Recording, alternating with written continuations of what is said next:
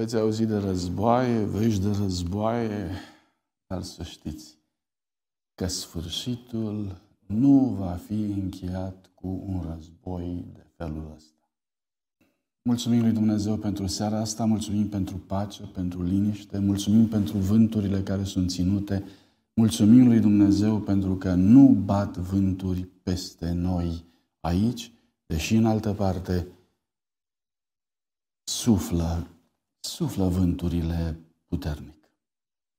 Suntem în al doilea sabat în care vorbim despre încheierea aceasta a timpului, despre timpul sfârșitului și dori să înțelegem în ce măsură Dumnezeu este preocupat ca să ne vorbească nouă despre timpul sfârșitului. Care este efortul Său de a ne face conștienți că timpul sfârșitului este un timp cu totul și cu totul special, deosebit, extraordinar, de care Dumnezeu se ocupă. V-aș invita în seara aceasta ca, dincolo de panica specifică zilelor acestora, să vedem pe Dumnezeu care stă și întărește lumea pe temeliile ei. Să vedem pe Dumnezeu care are un plan specific și deosebit pentru fiecare dintre noi în momentul acesta și să înțelegem un lucru special, și anume că profeția lui Dumnezeu nu aduce pe Dumnezeu în datele istoriei doar, ci îl aduce pe Domnul Iisus Hristos în viața noastră, în temerile noastre, în realitatea noastră. Discutând cu cineva zilele acestea, a trebuit să subliniez încă o dată, și anume că nu există o zonă mai cristocentrică în Scriptură decât profeția. Nu cred că noi ar trebui să facem din profeție altceva. Spre exemplu, n-ar trebui să facem din profeție un catalog de date, un fel de bursa evenimentelor în care noi să fim cei ce știm și care cunoaștem, care sunt lucrurile. Nu asta a vrut Dumnezeu de la noi, ci Dumnezeu a vrut ca prin profeție poporul Său să știe ce are de făcut, cum să se poarte în timpul acesta de o importanță extraordinară. Cu alte cuvinte, profeția nu e în legătură cu lumea sau nu este pentru lume, deși prinde și zone și pagini internaționale, politice, cum vreți dumneavoastră. Dar profeția se adresează poporului lui Dumnezeu. Este un strigăt al lui Dumnezeu pentru ca poporul Său să-și strângă rândurile având în vedere planul lui Dumnezeu cu ei în timpul nostru. Din cauza asta, aș dori ca în seara asta să vă invit să luați Scripturile în mână. Vom avea și un PowerPoint, evident vom încerca să ajutăm cumva, dar Scriptura va fi elementul de bază al cercetării noastre de astăzi. Aș vrea să vă spun un bun venit, aș vrea să vă salutăm pe toți de aici din Loma Linda, aș vrea să spunem că ne rugăm pentru dumneavoastră, împreună cu dorința dumneavoastră ca Domnul Iisus Hristos să vină cât se poate de curând. Și pentru că vrem ca Domnul Iisus să vină curând, am intrat puțin în zona aceasta a făgăduințelor Sale profetice. Daniel, capitolul doi, ne învață A B C-ul profeției. Nu se poate să pricepem profeția decât dacă intrăm prin Daniel, capitolul doi. Și Daniel, capitolul doi, ne spune așa, știți cum va fi? Va fi cam așa. Va fi Babilonul, apoi Medopersia, apoi Grecia, apoi și așa mai departe. Dar ceea ce mă învață pe mine, și am spus-o de fiecare dată, ceea ce învață Biblia pe fiecare cercetător, este că Domnul Iisus Hristos leagă momentul acela de început profetic, leagă de momentul de sfârșit profetic. Momentul de început profetic poate să fie, spre exemplu, decretul de rezidire a Ierusalimului. Am vorbit de el data trecută. Dar care este momentul final al oricărei profeții? Momentul final al oricărei profeții este noul Ierusalim. Pornește de la rezidirea Ierusalimului pământesc și ajunge până când Ierusalimul ceresc va fi prezent în istoria noastră, mântuind, aducând cămine noi pentru cei ce vor fi luați din această vale a plângerii. Ei bine, între momentele acestea, Dumnezeu ne spune că mâna sa are control asupra întregii istorii și nu există niciun moment de vid, niciun moment de gol, niciun moment de neactivitate a lui Dumnezeu în această istorie, niciun moment în care Dumnezeu să nu lucreze pentru a obține biruința și a-și pregăti poporul pentru final. Această imagine a succesiunilor, activităților lui, a succesiunii activității lui Dumnezeu în istorie rămâne modelul de gândire pentru toată profeția. Din cauza aceasta, în momentul în care vă voi invita pe dumneavoastră să deschideți în Apocalips, capitolul șase, acolo veți descoperi, spre exemplu, că este vorba de șapte peceți. În înțelegerea destul de diferită a profeției astăzi, pecețile sunt comentate în fel și chip. Dacă însă se preia modelul acela de gândire de la profetul Daniel din Vechiul Testament și se aplică la Apocalipsa Noului Testament, atunci avem de-a face din nou cu o succesiune de evenimente istorice care au loc în istorie până la venirea Domnului Iisus Hristos. Îmi place foarte mult uh, împărțirea aceasta a Apocalipsei. Haideți să o răsfoim puțin. Apocalipsa începe cu succesiunea acelor perioade a bisericii creștine. Efes, Smirna, Pergam, Tiatira și așa mai departe, care pornește de la anii de început a bisericii creștine de secolul I și se încheie cu ce? Poftiți?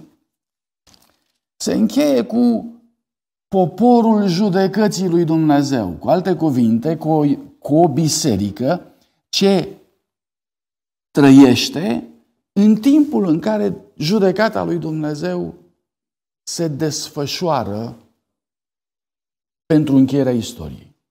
Încă o dată, de la momentul bisericii primare până la fine.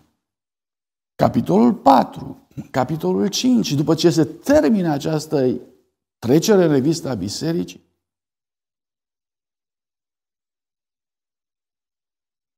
mută centrul de greutate și centrul de atenție al analizei profetice, îl mută în cer. Versetul patru unu spune: suie-te aici și îți voi arăta ce are să se întâmple după aceste lucruri. patru unu. Unde să se suie? În cer. Vreau să observați.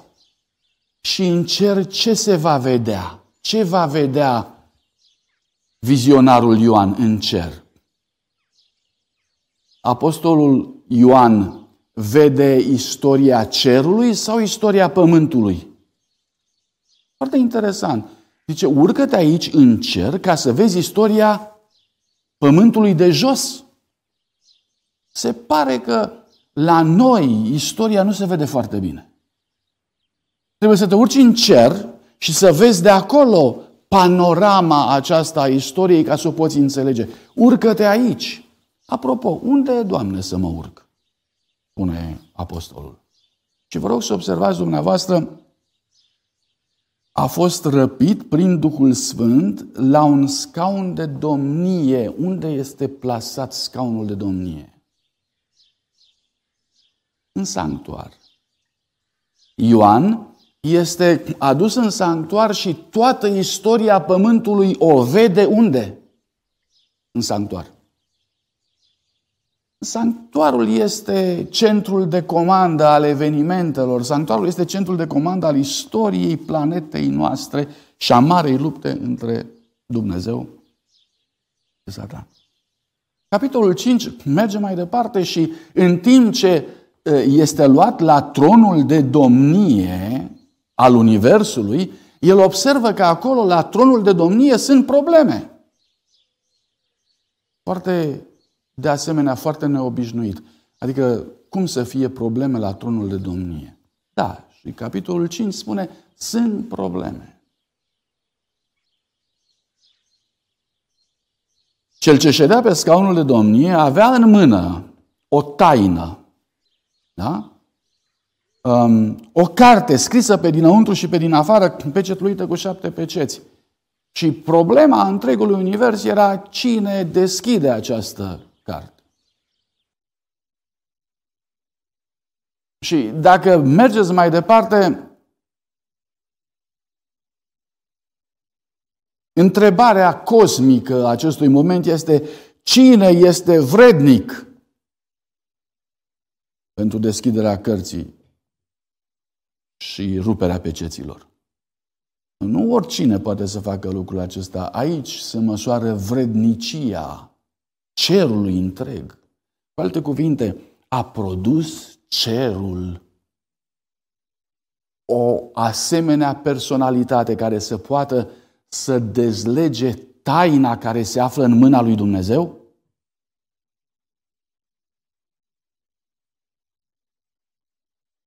Versetul trei spune că a existat un moment de criză în univers, pentru că nu se găsea nimeni. Și momentul acesta de criză a fost o criză provocată, intenționată. Versetul patru spune că această criză a fost atât de autentică și de reală încât Ioan a plâns mult, pentru că nimeni nu era vrednic. Cu alte cuvinte, oamenii nu erau vrednici, îngerii nu erau vrednici, heruvimii nu erau vrednici, serafimii nu erau vrednici și cartea se afla în mâna lui Dumnezeu. Și atunci cine poate să fie vrednic? Și aici apare această deschidere frumoasă a lui Dumnezeu în Trinitatea sa, când unul egal cu Tatăl iasă în față și întinde mâna să ia cartea. Textul continuă mai departe și spune: nu plânge, pentru că leul din seminția lui David, el este vrednic. El va deschide cartea și cele șapte pecețe ale ei. Așa că, în contextul acestei drame și acestei crize extraordinare, capitolul șase începe să desfășoare această scena, acest scenariu a deschiderii tainei lui Dumnezeu. Pecete după pecete. Cine rupe pecețile? Domnul Iisus Hristos. Mielul.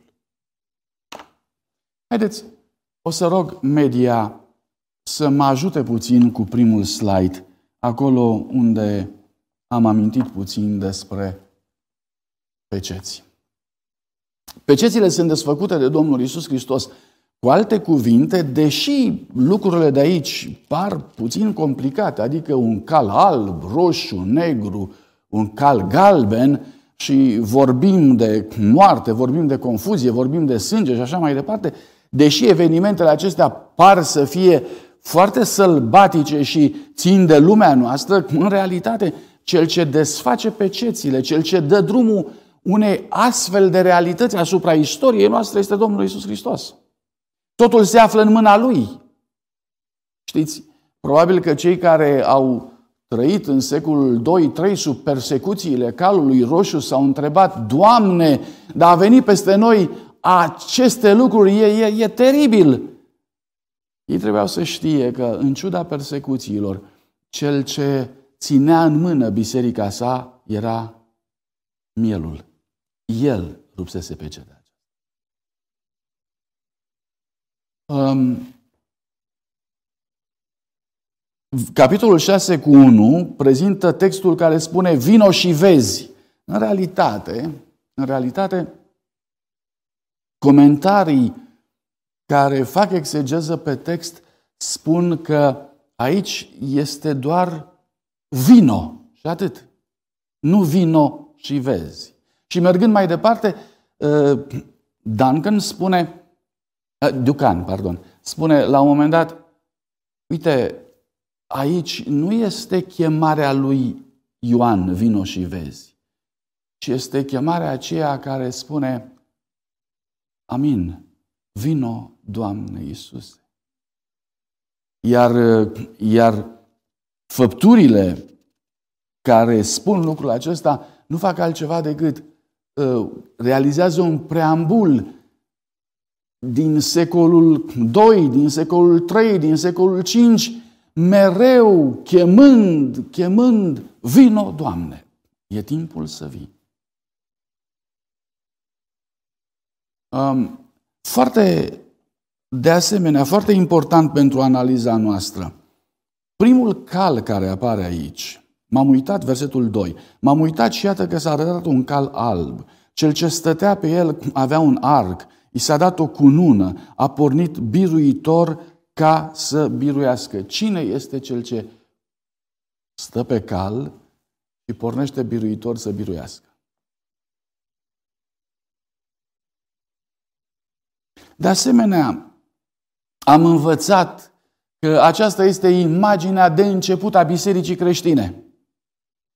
Biserica pornește biruitoare ca să biruiască. Cu cine luptă biserica? Care este lupta care se află în fața ei?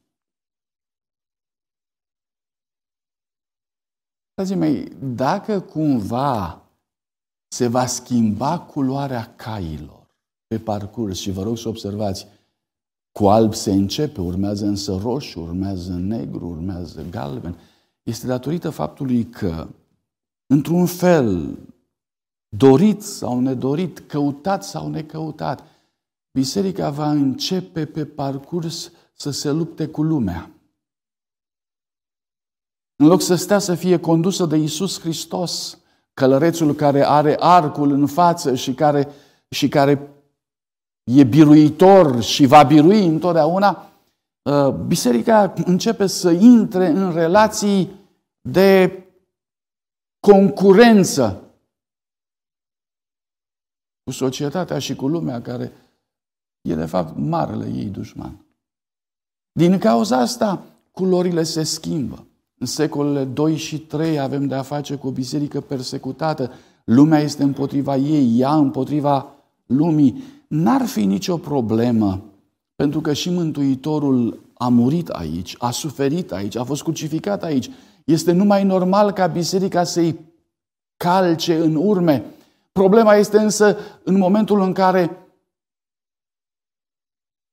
în, trâmb, în, în sigilul sau pecetea a treia, calul devine negru. Și te întreb, Doamne, dar de ce negru? Problema este atunci când devine galben și are culoarea morții și vine după el locuința morților. De ce așa? De ce se schimbă lucrurile atât de dramatic? Și istoria îmi spune, știi, Valentin, dacă am fi rămas sub conducerea lui Iisus Hristos, dacă nu ne-am fi propus să cucerim lumea aceasta, atunci ne-am fi păstrat caracterul curat. Chiar dacă ar fi trebuit să suferim, n-am fi ajuns niciodată nici să fim negri, nici să fim galbeni. Nici moarte și nici întuneric n-ar fi fost produsul bisericii lui Iisus Hristos. Merg mai departe pentru că scopul meu nu este să comentez ce s-a întâmplat în istorie, ci să urmăriți împreună cu mine cum trece Dumnezeu peste eveniment. Pe cetea a cincea, sufletele de sub altar strigă: până când, Doamne? Până când? Parcă nu faci nimic. Apoi, șase. Pe cetea șase. Cu tremur mare de pământ, întunecarea soarelui, a lunii, a stelelor.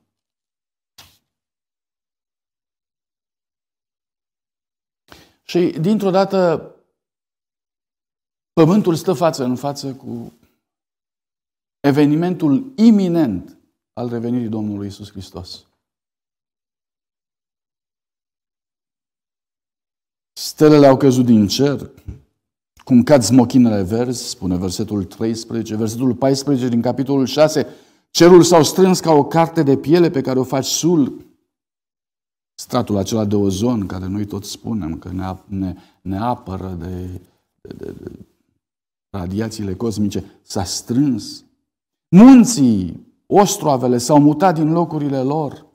Împărații pământului, domnitorii, robii, toți zic muncilor și stâncilor, versetul șaisprezece, cădeți peste noi, ascundeți-ne de fața celui ce stă pe scaunul de domnie, de mânia mielului, căci a venit ziua cea mare a mâniei lui și cine poate sta în picioare. Dar vă rog să observați, suntem în pecetea a șasea, pecetea a șaptea încă n-a venit.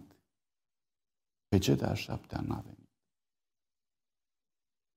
Și acum, ăsta este ceva extraordinar și aș vrea să observați lucrul acesta. În momentul când se termină pecetea a șasea, dintr-o dată, lanțul peceților se întrerupe. Capitolul opt abia revine cu pecetea a șaptea. Capitolul opt cu unu. Când a rupt mielul, pecetea a șaptea. Acolo se continuă. Dar între timp, între capitolul șase și opt, se introduce un capitol întreg, și anume capitolul șapte, cu o altă temă.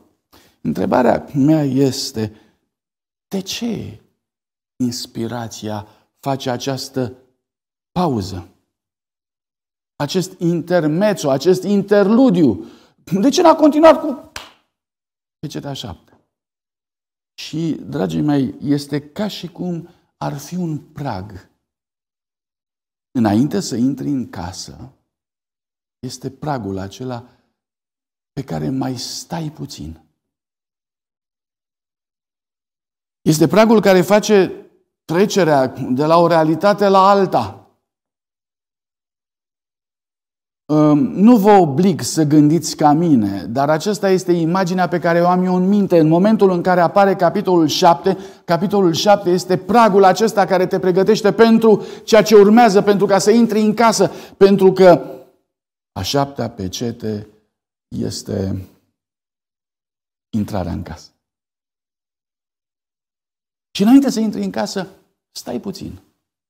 Mai stai și pregătește-te. Vă rog să observați, aș vrea să înțelegem că Dumnezeu dă o importantă, o importanță deosebită acestui moment. Și vom vedea că acesta este modul lui de a concepe mesajul. Întotdeauna după a șasea secțiune, atunci când ești aproape de final, Dumnezeu îți introduce o temă specială care să-ți dea de gândit, care să te provoace. Care este tema care ne dă de gândit și ne provoacă aici? Capitolul șapte, care este? Am văzut patru îngeri. Stăteau în picioare în cele patru colțuri ale pământului, țineau cele patru vânturi ale pământului ca să nu sufle vânt pe pământ, nici pe mare, nici peste vreun copac. Și am văzut un alt înger care se suia dinspre răsăritul soarelui și care avea, ce avea? Pecetea. Suntem în cadrul peceților rupte. Pecețile respective sunt rupte de miel de Domnul Iisus Hristos. Și iată că Domnul Iisus Hristos face ca să apară o altă pecete foarte importantă care joacă un rol deosebit în cadrul acestor evenimente, evenimente cu referire la persecuția bisericii. Pentru că pecețile de până acum s-au ocupat cu modul în care biserica este persecutată de către lume. Ce-i cu pecetea aceasta nouă care apare în capitolul șapte? Este pecetea care trebuie pusă pe fruntea poporului lui Dumnezeu. De ce? Ca să-i pregătească să intre în casă. În timp ce stau pe prag, în așteptarea momentului final, acolo, pe prag, în așteptare, este un moment extrem de important. Zice aici, avea pecetea Dumnezeului celui viu și a strigat cu glas tare, țineți vânturile, mai dați un moment de pace. Pentru ce? De ce? Ca să fie pusă pecetea. Este tot pecetea mielului. Este tot pecetea lui. Vreau să înțelegeți împreună cu mine timpul sfârșitului, care este un timp de pace. Este nu sau nu este timpul acela care să ne dea posibilitate nouă să ne bucurăm de o viață frumoasă. Este timpul acela în care vânturile sunt ținute pentru ca credincioșii să poată să se concentreze asupra unui singur lucru. Și anume, voi fi pecetluit sau nu voi fi pecetluit? De ce îți, Dumnezeu, de ce îți dă Dumnezeu pace? Pentru ca să vezi, pentru ca să te uiți, pentru ca să cauți planul lui Dumnezeu în legătură cu tine.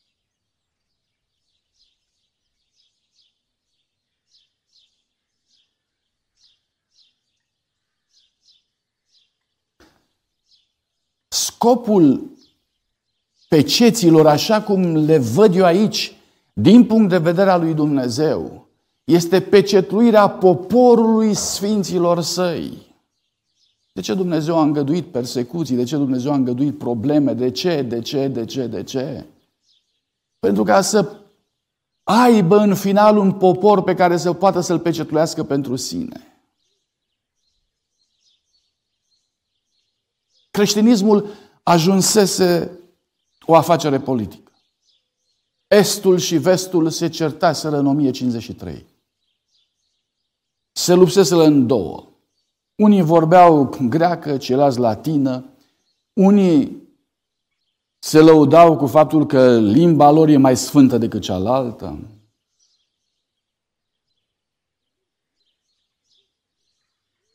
În timpul cruciadelor, latinii au intrat în Constantinopol, l-au prădat, deși și unii și alții erau creștini. Amândoi, nu?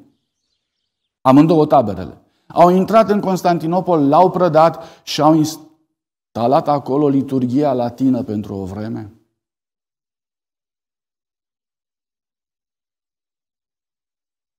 Creștini? Cruciade una după alta nu fac altceva decât să înceapă marile războaie religioase inițiate de Biserica creștină. O biserică ce la început a fost formată din martiri care își dădeau viața pentru ca să semene cu Iisus Hristos. În final, n-au mai semănat deloc cu El. S-au transformat într-o forță politică și au dorit, și a dorit să instaleze dominarea lumii din punctul lor de vedere. O nouă ordine mondială? Sigur că da. De atunci, nicio problemă.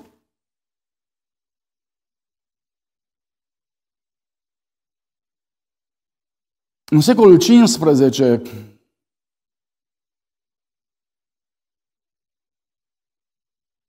turcii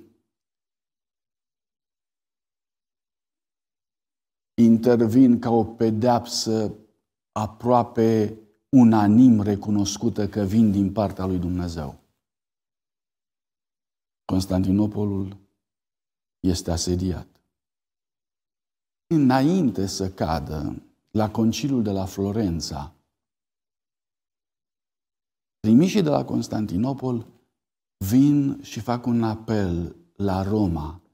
Haideți să ne unim, să luptăm împotriva turcilor. Strânși cu ușa,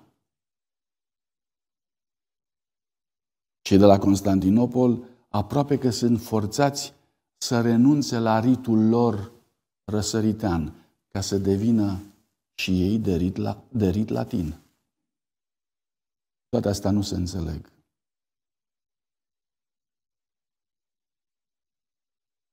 Pentru ca să mai salveze ce mai poate să fie salvat, cărturarii din Constantinopol pleacă de acolo cu cuferele pline de manuscrise și le aduc în Italia. Și așa începe marea renaștere datorită manuscriselor pe care cei de la Constantinopol le-au adus aici. Stăteau de secole prăfuite în Constantinopol. Oamenii înțelepți erau acolo, cunoșteau limba greacă, erau filozofi de primă mână, dar uitați într-un colț de lume. Foarte interesant. Printre miile de manuscrise care au venit atunci, a venit și un manuscris uitat al Noului Testament. A fost numit Codex Receptus. Codexul primit, dăruit. Aveam până atunci unul la Vatican, unul la Sinai, Codex Vaticali, Vaticanus, Codex Sinaiticus. Aveam pe astea. Când a fost primit acest codex, lumea vestică a experimentat o iluminare aproape instantanee. Mai târziu Erasmus de Rotterdam găsește acest manuscris și traduce Noul Testament pentru lumea care se va scutura de întuneric și va deveni Scriptura protestantă.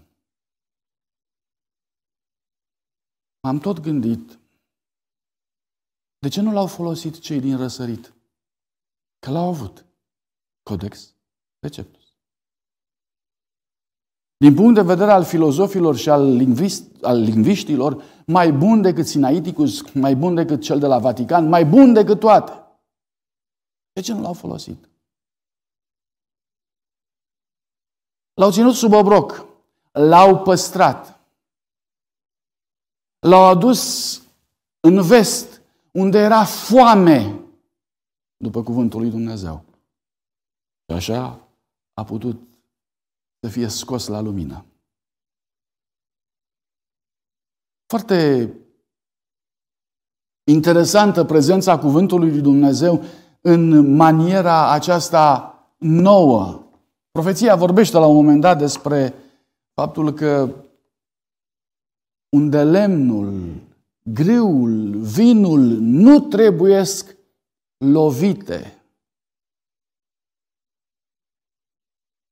ci trebuie păstrate. Vom vorbi despre asta imediat. Dar, frații mei, între aceste, între aceste activități pe care le face Dumnezeu pentru a păstra cuvântul, pentru a-l înnobila, pentru a-l, a, a face pe oameni să-l poată primi, pecetluirea poporului sfinților are un rol deosebit, pentru că pecetluirea se face prin cuvânt și cu ajutorul cuvântului lui Dumnezeu. În Apocalips paisprezece unu, m-am uitat, iată că mielul stătea pe muntele Sionului, împreună cu el stăteau o sută patruzeci și patru de mii care aveau scris pe frunte numele său și numele tatălui său. Ăsta este poporul lui Dumnezeu. Ăsta este poporul pentru care El lucrează.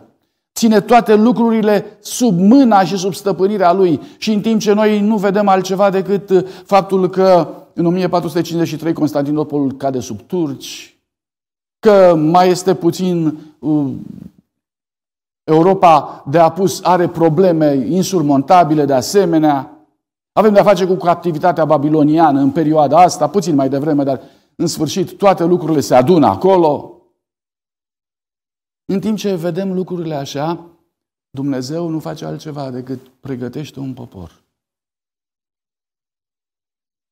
Versetul, versetul patru și cinci spune mai departe, cei ce stăteau pe muntele Sionului erau cel dintâi rod pentru Dumnezeu și pentru miel. În gura lor nu s-a găsit minciună, că sunt fără vină înaintea scaunului domniei lui Dumnezeu și a mielului. Ei bine, asta este realitatea. Pecețile sau peceta caută așa ceva. Vreți să trecem scurt și peste trâmbițe? Paradigma peceților am văzut-o. unu, doi, trei, patru, cinci, șase, pauză și apoi șapte. Vă rog să observați același lucru la peceți. La trâmbițe, pardon. Capitolul opt, versetul doi. Am văzut pe cei șapte îngeri care stau înaintea lui Dumnezeu, li s-au dat șapte trâmbițe. Apoi a venit un alt înger care s-a oprit în fața altarului cu o cădelniță de aur. Unde, unde începe totul? În sanctuar. Pecețile au început la scaunele domniei lui Dumnezeu. Trâmbițele încep tot acolo, în sanctuar. Trâmbițele sunt cele care vestesc ziua de Iom Kipur sau ziua de judecată a lui Dumnezeu sau judecățile lui Dumnezeu. Îngerul ia cădelnița de pe altar, o umple cu foc, spune versetul cinci, și l-aruncă pe pământ. S-au stârnit tunete, glasuri, fulgere, cu tremur de pământ. Unde este cheia evenimentelor terestre? Acolo. Jarul este luat din zona cerească și turnat pe pământ. Este o legătură, este o legătură care ține de sfințire, de intenția lui Dumnezeu, de planul lui Dumnezeu cu noi ca oameni tereștri. Și apoi cei șapte îngeri care aveau cele șapte trâmbițe s-au pregătit să sune. Am urmărit puțin în arta creștină.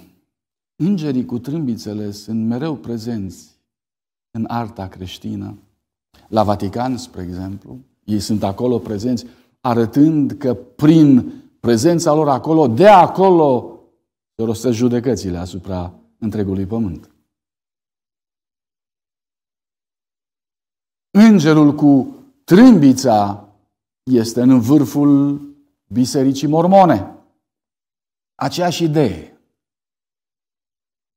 Aceeași idee.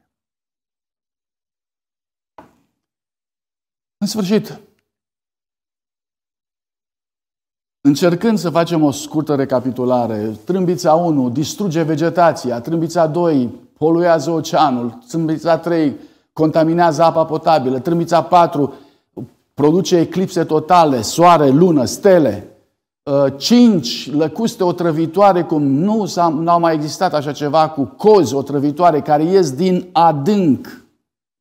Apoi dezlănțuirea forțelor oculte, în sensul că îngerii care sunt la râul Eufrat și care au fost legați până acum sunt dezlănțuiți, adică sunt dezlegați. Și sunt unu, doi, trei, patru, cinci, șase și din nou pauză. Din nou pauză. După Apocalips, capitolul opt, um,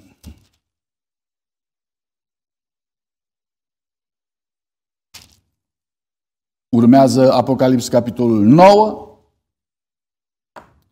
La versetul treisprezece se vorbește despre îngerul al șaselea care a sunat din trâmbiță. Capitolul douăzeci spune, oamenii nu s-au pocăit de faptele lor ca să nu se închine demonilor și idolilor lor de aur. Versetul douăzeci și unu, nu s-au pocăit de uciderile lor, nici de vrăjitoriile lor, nici de desfrâul lor, nici de furtișagurile lor. Și așa se încheie trâmbița șase. Și aștept să vină trâmbița șaptea. Și când vine trâmbița șaptea? Trâmbița șaptea vine de-abia la capitolul unsprezece cu cincisprezece. Îngerul al șaptelea a sunat din trâmbiță. Dar până atunci? Și din nou apare, apare pauza, interludiul. Dumnezeu vrea să mă învețe ceva între trâmbița a șasea și a șaptea, ca și între pecetea a șasea și a șaptea, este ceva deosebit. Care e rostul trâmbițelor? Apocalips, capitolul zece, după capitolul nouă, zice, uite, din nou am văzut un înger care ținea în mână, versetul doi, o cărticică deschisă. De unde e imaginea asta cu cărticica? În primul rând, este o imagine paralelă cu Apocalips, capitolul cinci, unde spune că Dumnezeu avea în mână o carte pecetluită cu șapte peceți închisă, pe care nu putea deschide nimeni. Observați, cartea asta e deschisă. Cartea aceasta este după ce pecețile au fost rupte.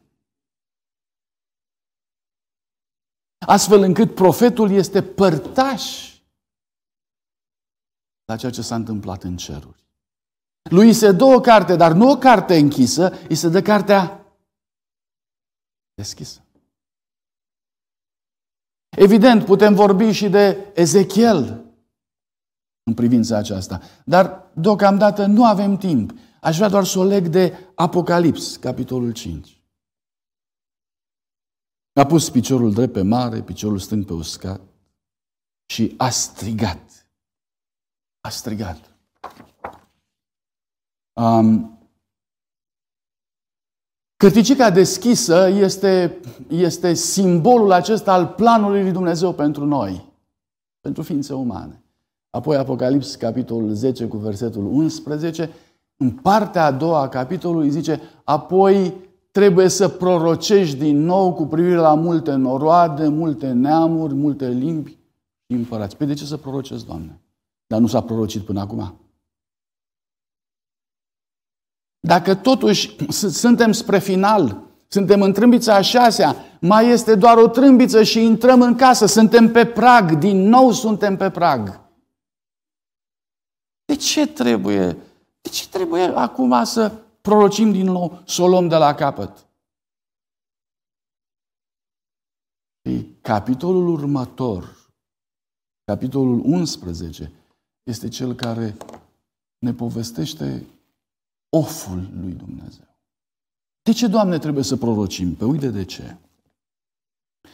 Pentru că, unsprezece cu trei, martorii mei au prorocit o mie două sute șaizeci de zile, adică o mie două sute șaizeci de ani, îmbrăcați în sac. Ce înseamnă asta? Înseamnă că n-au prea putut proroci. Înseamnă că nu li s-a dat voie să prorocească. Că de asta am amintit înainte de evenimentul acela în legătură cu Codex Receptus.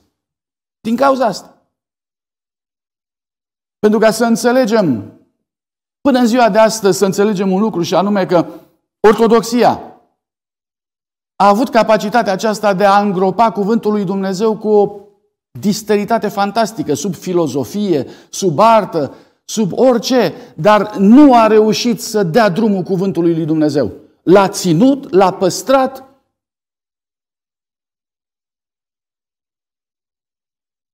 Până când a trebuit să-l dea mai departe.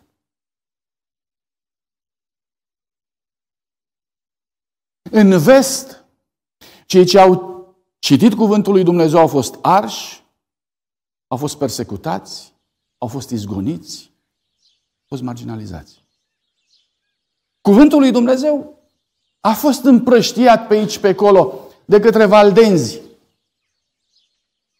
dând două, trei foi într-o parte, două, trei foi în altă parte, după cum au putut și ei să copieze.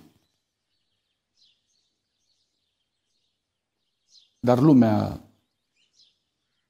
a văzut martorii lui Iisus Hristos în sac.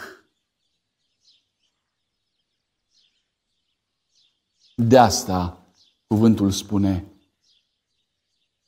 prorociți încă o dată. Luați-o de la capăt. Prorociți câtă vreme vă dau libertate.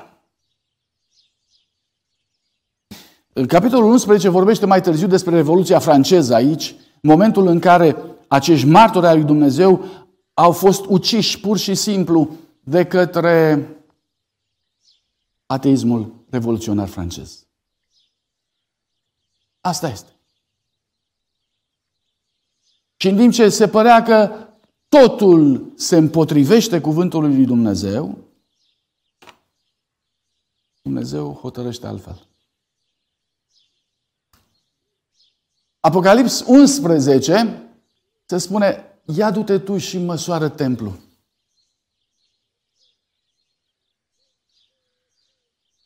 Tu te duci și măsoară templu. Punctul numărul doi. Um, vezi că cuvântul meu a funcționat în biserică, dar nu a funcționat cum ar fi trebuit. Nu a prorocit cum a trebuit. Și timp de o mie două sute șaizeci de ani a fost limitat, a fost persecutat în biserică și de către biserică. Punctul numărul trei. Capitolul unsprezece cu versetul șase face o, o observație interesantă. Se spune că martorii acestea, și anume cuvântul lui Dumnezeu, au putere să închidă cerul ca să nu cadă ploaie în zilele prorociilor lor, au putere să prefacă apele în sânge, să lovească pământul cu orice fel de orgie, ori de câte ori vor, vor voi. Aceste Aceste urgii sunt regăsite în trâmbițele pe care tocmai le-am amintit. Aici mi se spune: fii atent, dacă trâmbițele respective au lovit pământul, este pentru faptul că martorii aceștia au trebuit să prorocească împotriva bisericii. Au trebuit să prorocească împotriva lumii acesteia care se împotrivea adevărului cuvântului lui Dumnezeu. Fiara din adânc. Versetul șapte. Când își vor isprăvi mărturisirea lor, fiara care se ridică din adânc, adică Sodoma și Egipt. Este noul spirit revoluționar ateu. Doamne, de atunci am moștenit o altă viziune. De atunci, tot ceea ce se întâmplă în istoria noastră ține de revoluție și are spiritul revoluției. A început în Franța, pe urmă în Europa, pe urmă în America de Sud, până când și războiul de independență a fost numit tot un fel de revoluție. Este vorba de Revoluția Americană.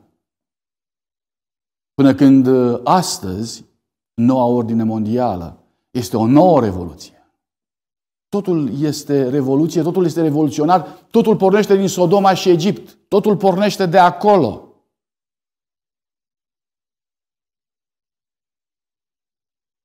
Apocalips unsprezece, versetul paisprezece, iertați-mă, nu, așa este. Apocalips, capitolul unsprezece, suntem totuși tot acolo, zice că după trei zile și jumătate, versetul unsprezece, cei doi martori care au fost uciși au înviat. Versetul doisprezece, li s-a spus: suiți-vă aici. S-au suit într-un nor spre cer și vrăjmașii lor nu i-au mai văzut. Unde s-au suit cei doi martori? Pe cer sau în cer. Faceți vreo legătură cu Apocalips paisprezece? Întreita solie îngerească pe unde? Prin mijlocul cerului. S-au suit acolo și din momentul acesta ei vor vorbi așa către o lume întreagă, prin mijlocul cerului, străluminând și luminând tot pământul. Capitolul zece și capitolul unsprezece nu este altceva decât o pauză înainte să vină ultima trâmbiță. Ce observați dumneavoastră? Observați că Dumnezeu are un interes deosebit ca înainte de ultimul pas să există o zonă în care Dumnezeu vorbește cu poporul său foarte detaliat, foarte direct. Asta mi arată mie că timpul pe care eu îl trăiesc astăzi, adică timpul sfârșitului, este extrem de important pentru Dumnezeu și pentru noi. Am vorbit despre sigilare sau pecetluire în timpul acesta. Am vorbit despre propovăduirea cuvântului lui Dumnezeu în timpul acesta ca fiind o necesitate absolută. Pentru că dacă mai puneți o simplă întrebare și anume, Doamne, dacă trâmbițele acestea sunt judecățile lui Dumnezeu, atunci, Doamne, cum judești Tu tot pământul acesta? Și răspunsul este simplu. Pământul, lumea, biserica va putea fi judecată numai în condițiile în care Dumnezeu va face ca cuvântul Său să vorbească din nou. Prin Evanghelia lui Iisus Hristos, lumea aceasta se pregătește pentru ultimul pas. Se pregătește pentru judecata sa, pentru finalul. Din această, din această simplă observație ajungem să înțelegem că suntem o generație cu totul și cu totul specială. Trăim vremurile acestea. Înainte ca timpul să se dilate din nou și să existe o altă pauză mai târziu, capitolul șaisprezece, când este vorba de plăgi, înainte de asta Dumnezeu se ocupă de noi și ne spune: știți că timpul pe care îl trăiți voi acum este extrem. Știți asta? Păi, Doamne, de ce e mai prețios decât înainte? Că și acum e războiul cu Ucraina, cu Rusia, uite, sunt probleme de tot felul, avem probleme ecologice, avem probleme sanitare, avem tot felul de probleme. Dumnezeu spune: e adevărat, vânturile au început să sufle, dar încă e pace. Pe unde mai e? Te întreb, Doamne, de ce? Și cerul vrea să spună: mă ocup de voi. Ca niciodată înainte. Pecete, sigiliu, binecuvântarea cerului.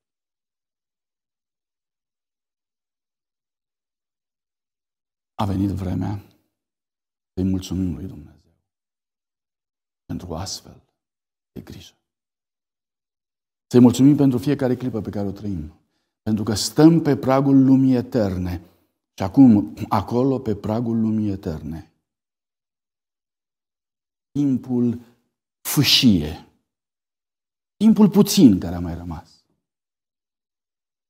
E atât de bogat în milă, e atât de bogat în bunătate, e atât de bogat în neprihănirea lui Iisus Hristos, e atât de bogat în planul pe care îl are în legătură cu noi, încât El vrea ca noi să devenim poporul Lui. Cu care popor va birui lumea. Amin.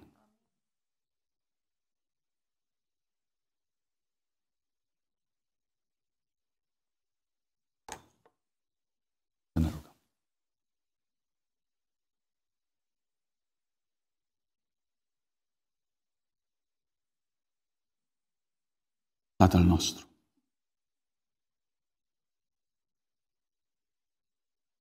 cu cercetare deosebită de suflet,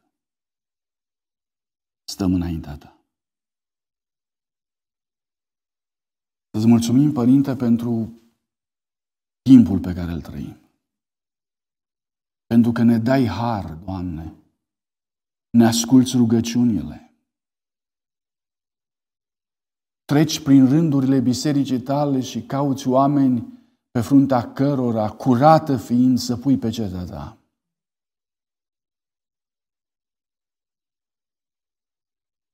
Treci prin rândurile acestei biserici și cauți, Doamne, oameni în inimile și pe buzele cărora să pui cuvântul Tău.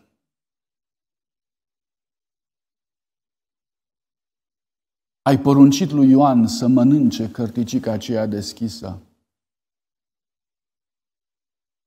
ca să poată vorbi, să poată proroci neamurilor, popoarelor care nu te cunosc.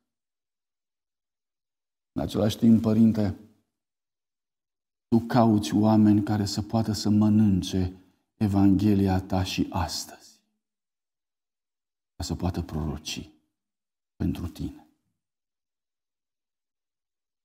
Au prorocit, Doamne, alții în sac, în închisori, de pe ruguri. Au prorocit cu putere. Dar ne-ai dat, Doamne, privilegiul ca niciodată până acum să propovăduim din mijlocul cerului. Rugăm să ne ajuți să ne ocupăm poziția aceasta la care ne-ai chemat. În Domnul Iisus.